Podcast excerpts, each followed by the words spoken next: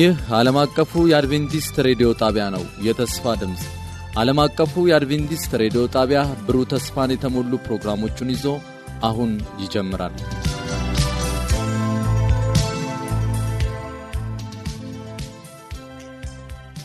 በጌታ የተወደዳችሁና የተከበራችሁ የዘወትር አድማጮቻችን እንደምን አደራችሁ። ይህ ፕሮግራም ከዓለም አቀፍ አድቬንቲስት ሬዲዮ ዘወትር ማለዳ ወደ እናንተ የሚደርስ ነው። ዛሬ በሚኖረን ቆይታ ሳምንታዊውን የመንፈስ ሰይፍ የተሰኘው ፕሮግራም ይዘንላችሁ ቀርበናል። ስለ አብሮነታችሁ ጌታ ይባርካችሁ እያል በቀጥታ ወደ መልእክቱ እንተላለፋለን። በስልክ መስመራችን 0115511199 የውስጥ መስመር 242 ወይም 243 በመደወል በመልእክት ሳጥን ቁጥራችን ደግሞ ዓለም አቀፍ አድቬንቲስት ሬዲዮ የፖስታ ሳጥን ቁጥር 145 አዲስ አበባ ብላችሁ በመጻፍ ወይም ደግሞ ደውሉልን፣ ጻፉልን። ወደ ፕሮግራሙ እንተላለፍ። ጌታ ይባርካችሁ።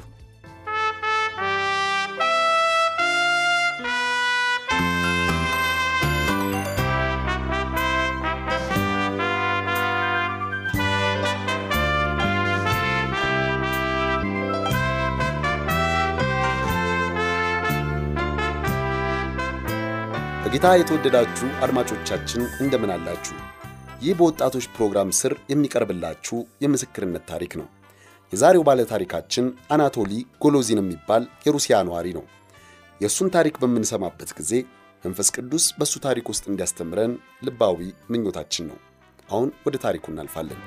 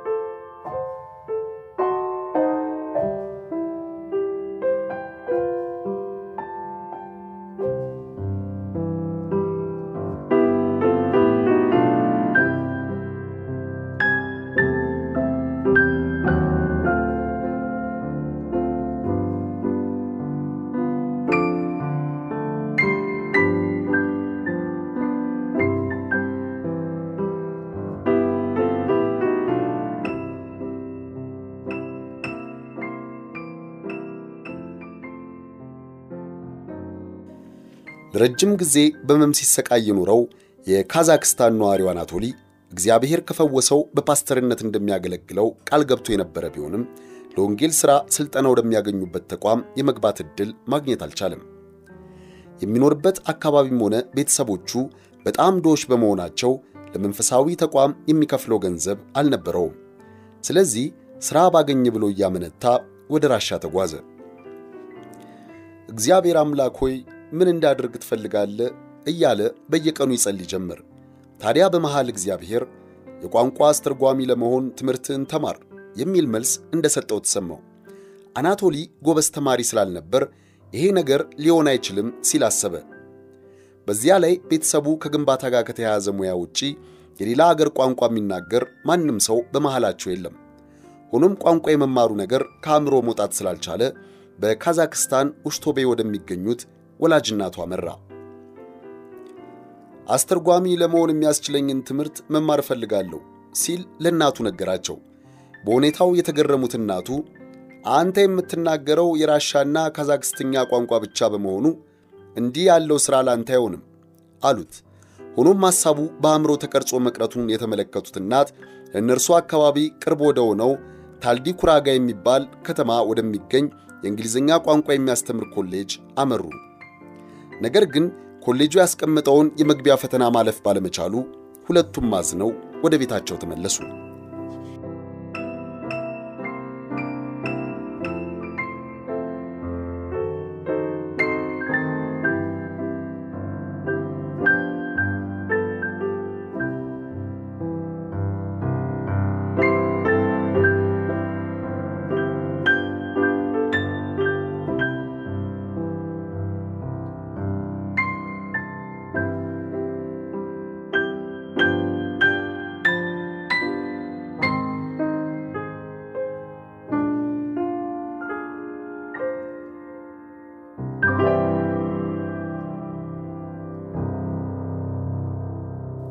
ይህም ሆኖ አናቶሊ ቋንቋ የመማር ሐሳቡን በቀላሉ ካምሮ ሊያወጣው አልቻለም ነበር።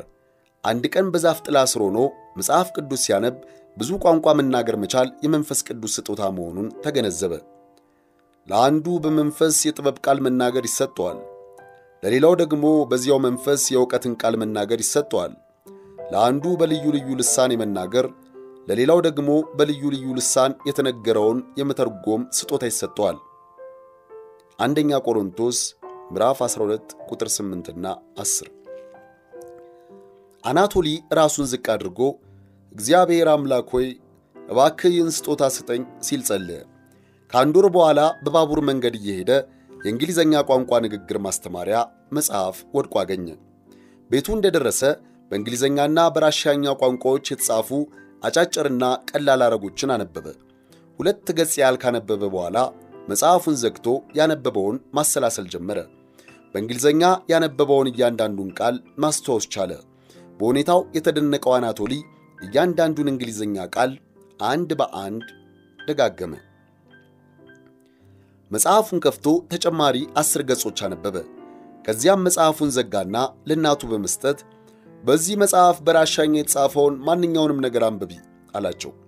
እርሳቸውም ብዛት ያላቸውን አረጎችን አነበቡ። አናቶሊም በእንግሊዝኛ ተረጎመላቸው። ነገሩ በጣም ስላስደነገጠው የጸለይኩበትን የቋንቋ ስጦታ ተቀብዬ ይሆን ሲል ተደነቀ። አናቶሊ በሚኖርበት አነስተኛ ከተማ የእንግሊዝኛ ቋንቋ ኮርስ ወስዶ በሁለት ወራት ብቻ ከጀማሪ ወደ መካከለኛ ደረጃ ተሸጋገረ። ከዚያም የአበባ ምርት ለመሰብሰብ ወደ እርሻ አመራ።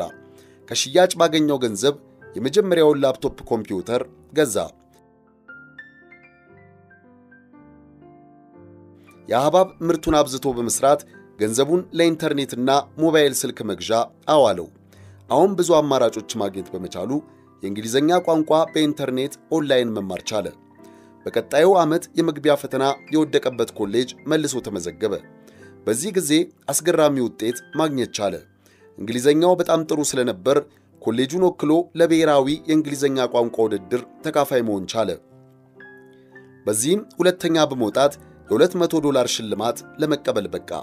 አናቶሊ የቅዳሜ ትምህርት ክፍለ ጊዜዎችን ባለመማሩ ሲያሾፉበት የነበሩት የኮሌጁ ፕሬዚዳንት አሁን አከበሩት።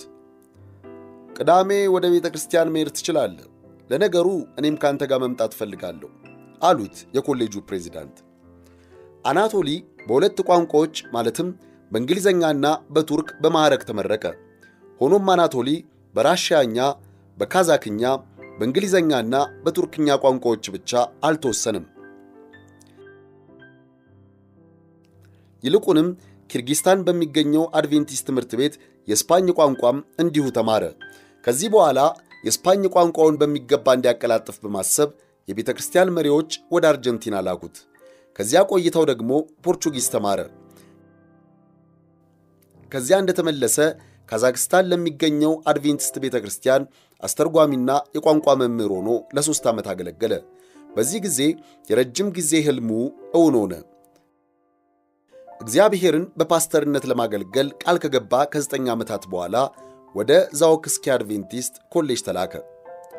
በሐዋርያት ሥራ መጽሐፍ የቀረቡት ልሳንና ሌሎች የመንፈስ ስጦታዎች ለጥንት ቤተ ክርስቲያን ብቻ እንዳልተሰጡ አናቶሊ በጽኑ ያምናል። እግዚአብሔር ትናንትም ሆነ ዛሬ ያው ነው። ስጦታዎቹን እንዲሰጠን የምንጠይቀው ከሆነ ይሰጠናል። የመንፈስ ስጦታ የሌለን ለምንድን ነው ብለን ብንጠይቅ መልሱ አለመጠየቃችን ነው ይላል። በአንድ ወቅት አንድ ወንድም የመንፈስ ስጦታ ተቀብሎ እንደማያውቅ ለአናቶሊ ነገረው። አናቶሊም ስለ ስጦታዎቹ ጌታን በጸሎት ጠይቆ ያውቅ እንደሆነ ጠየቀው። ሰውየው በአግራሞት አናቶሊን ከተመለከተው በኋላ አዎ ጸልዬ አላቅም ሲል መልሶለት ነበር። አናቶሊ ከተመረቀ በኋላ ወደ ካዛክስታን ተመልሶ ጌታን በፓስተርነት የማገልገል ዕቅድ አለው። አንድ ምስኪን የካዛክ ልጅ በጣም ብዙ ቋንቋዎችን እንደሚናገር ማሰብ በእርግጥ ቀላል ሊሆን አይችልም። እግዚአብሔር ግን ታላቅ አምላክ ነው ሲል አናቶሊ ታሪኩን ይደመድማል።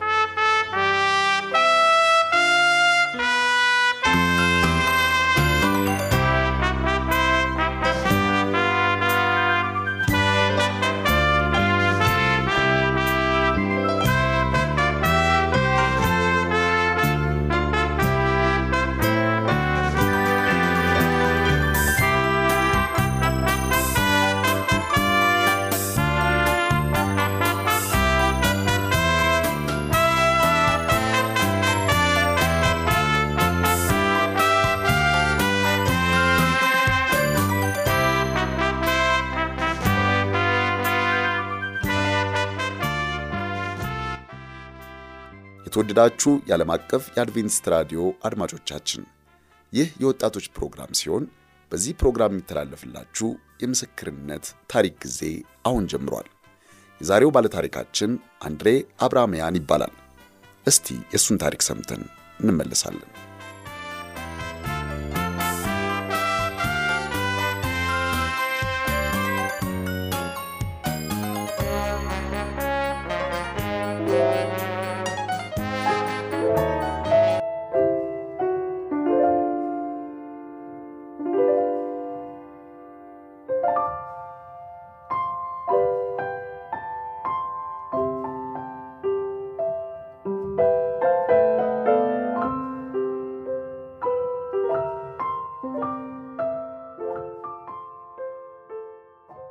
በ15 ዓመቴ ትምህርት ቤት ሲዘጋ ጊዜን የቦክስ ሥልጠና በመውሰድ ማሳለፍ ጀመርኩኝ።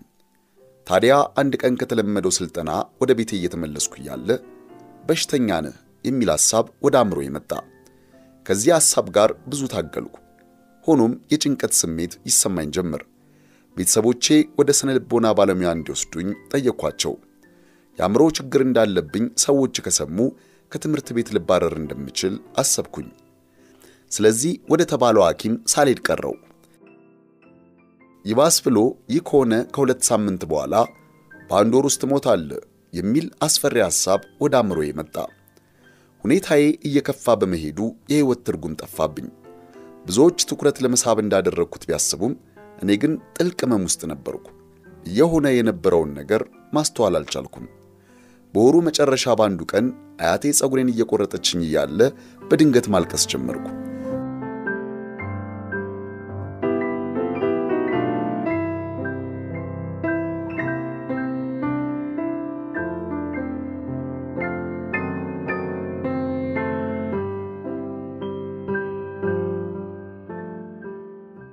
በጉርምስና ዕድሜ ለውጥ ሂደት ውስጥ እንደሆንኩ ያሰበችው አያቴ አይዞ አሁን ቆርጬ ጨርሳለሁ አለችኝ።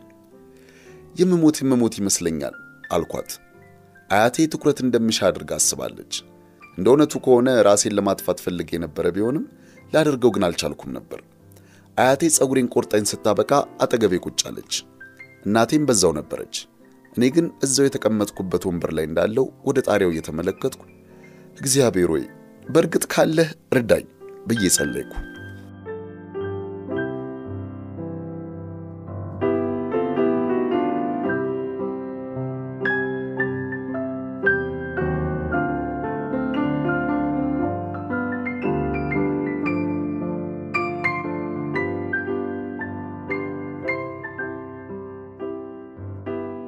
ወደ ሽንት ቤት ሄጄ ራሴን የማጥፋት ብርቱ ግፊት አደረብኝ።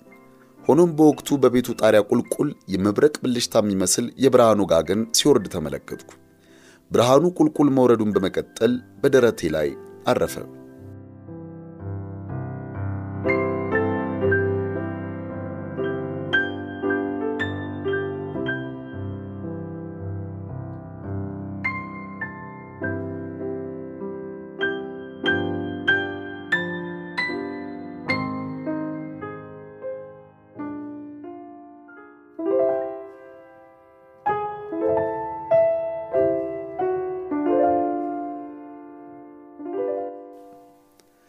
ምን አይነት ስሜት እንደተሰማኝ መግለጽ አልችልም።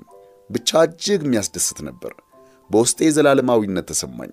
ይህ ሁሉ የሆነው አንድ ሰከንድ በማይሞላ ሽርፍራፊ ጊዜ ውስጥ ነበር። ከተቀመጥኩበት ወንበር ብድግ አልኩና እግዚአብሔር ይመስገን፣ እግዚአብሔር ይመስገን ስል ጮኩ። እናቴና አያቴ ብርሃኑን አልተመለከቱም ነበር። ስለዚህ ሁኔታዬ ያሳሰባቸው በሚመስል አኳኋን ይመለከቱኝ ጀመር። ተረጋጋ፣ ሁሉም ነገር መልካም ይሆናል አለችኝ አያቴ። በከፍተኛ ደስታና ፍንደቃ እናቴን አቀፍኳት። ሁኔታዬ ለሳምንታት ያላገኘኋት አይነት ይመስል ነበር።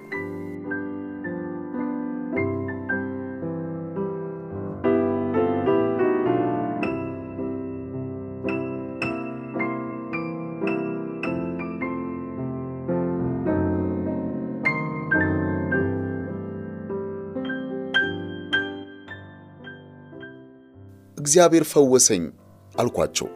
መንትያ ወንድሜን በአድሜን ኮምፒውተር ላይ የተጫወተ አገኘሁት። ስለተመለከትኩት ብርሃን በመንገር እግዚአብሔር ፈወሰኝ አልኩት። ስላላመነኝ የሆነ ታሪክ ፈጥሬ የማወራ አድርጎ ነበር ያሰበው። አያቴ የአእምሮ እክል ሳይገጥሙ አልቀረም ብላ አስባለች።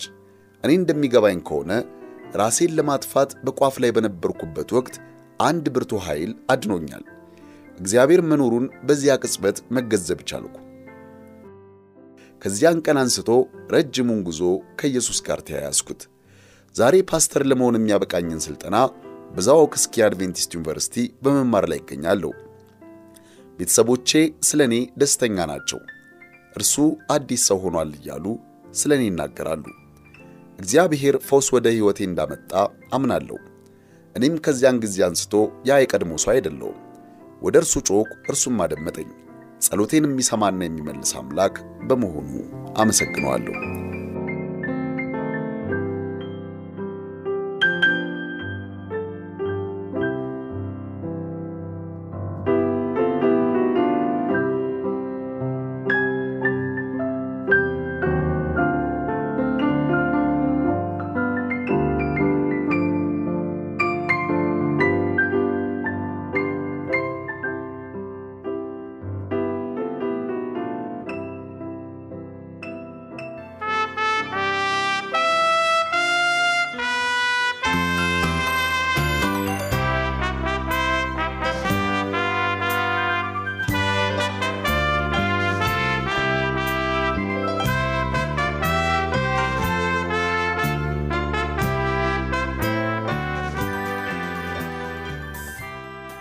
በነበረን ቆይታ እንደተባረካችሁ ተስፋ እናደርጋለን።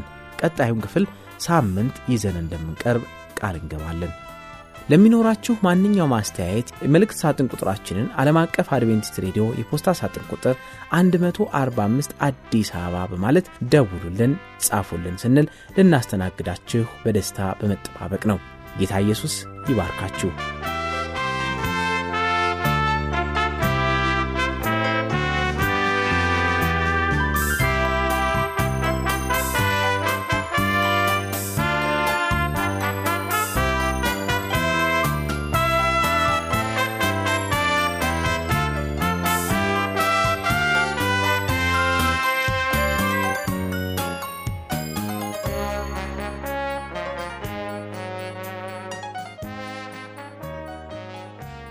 አዲስ ቀን አዲስ ቀን አዲስ ቀን አዲስ ቀን አዲስ ቀን አዲስ ቀን አዲስ ቀን አዲስ ቀን አዲስ ቀን ሰላም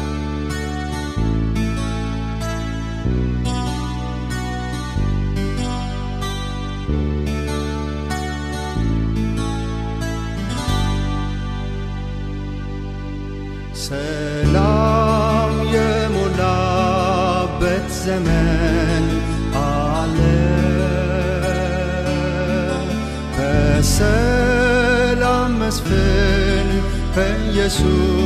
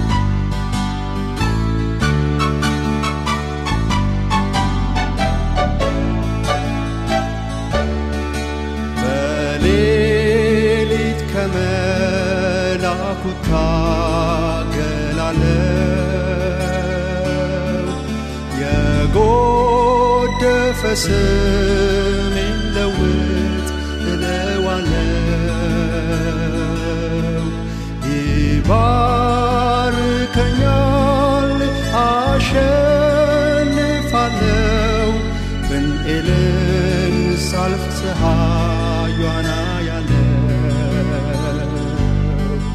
În elen salvță haioana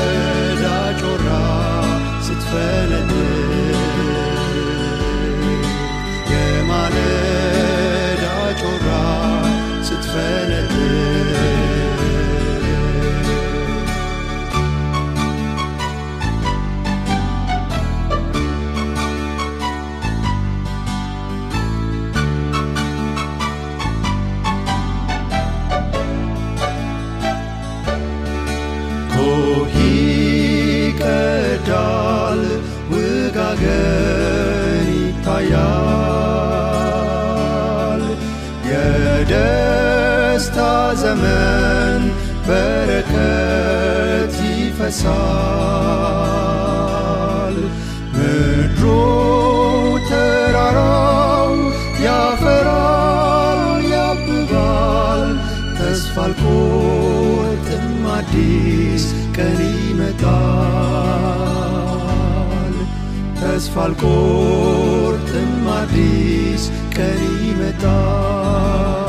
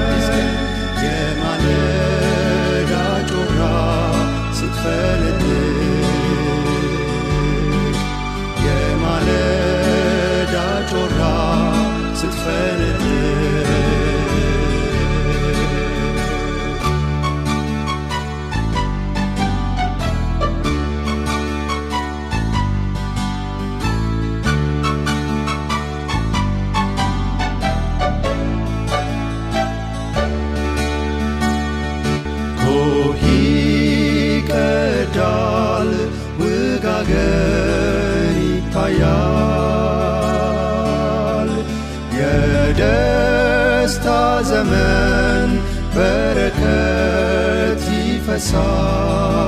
ይፈሳል ምድሩ ተራራው ያፈራል ያብባል ተስፋ አልቆርጥም አዲስ ቀን ይመጣል ተስፋ አልቆርጥም አዲስ ቀን ይመጣል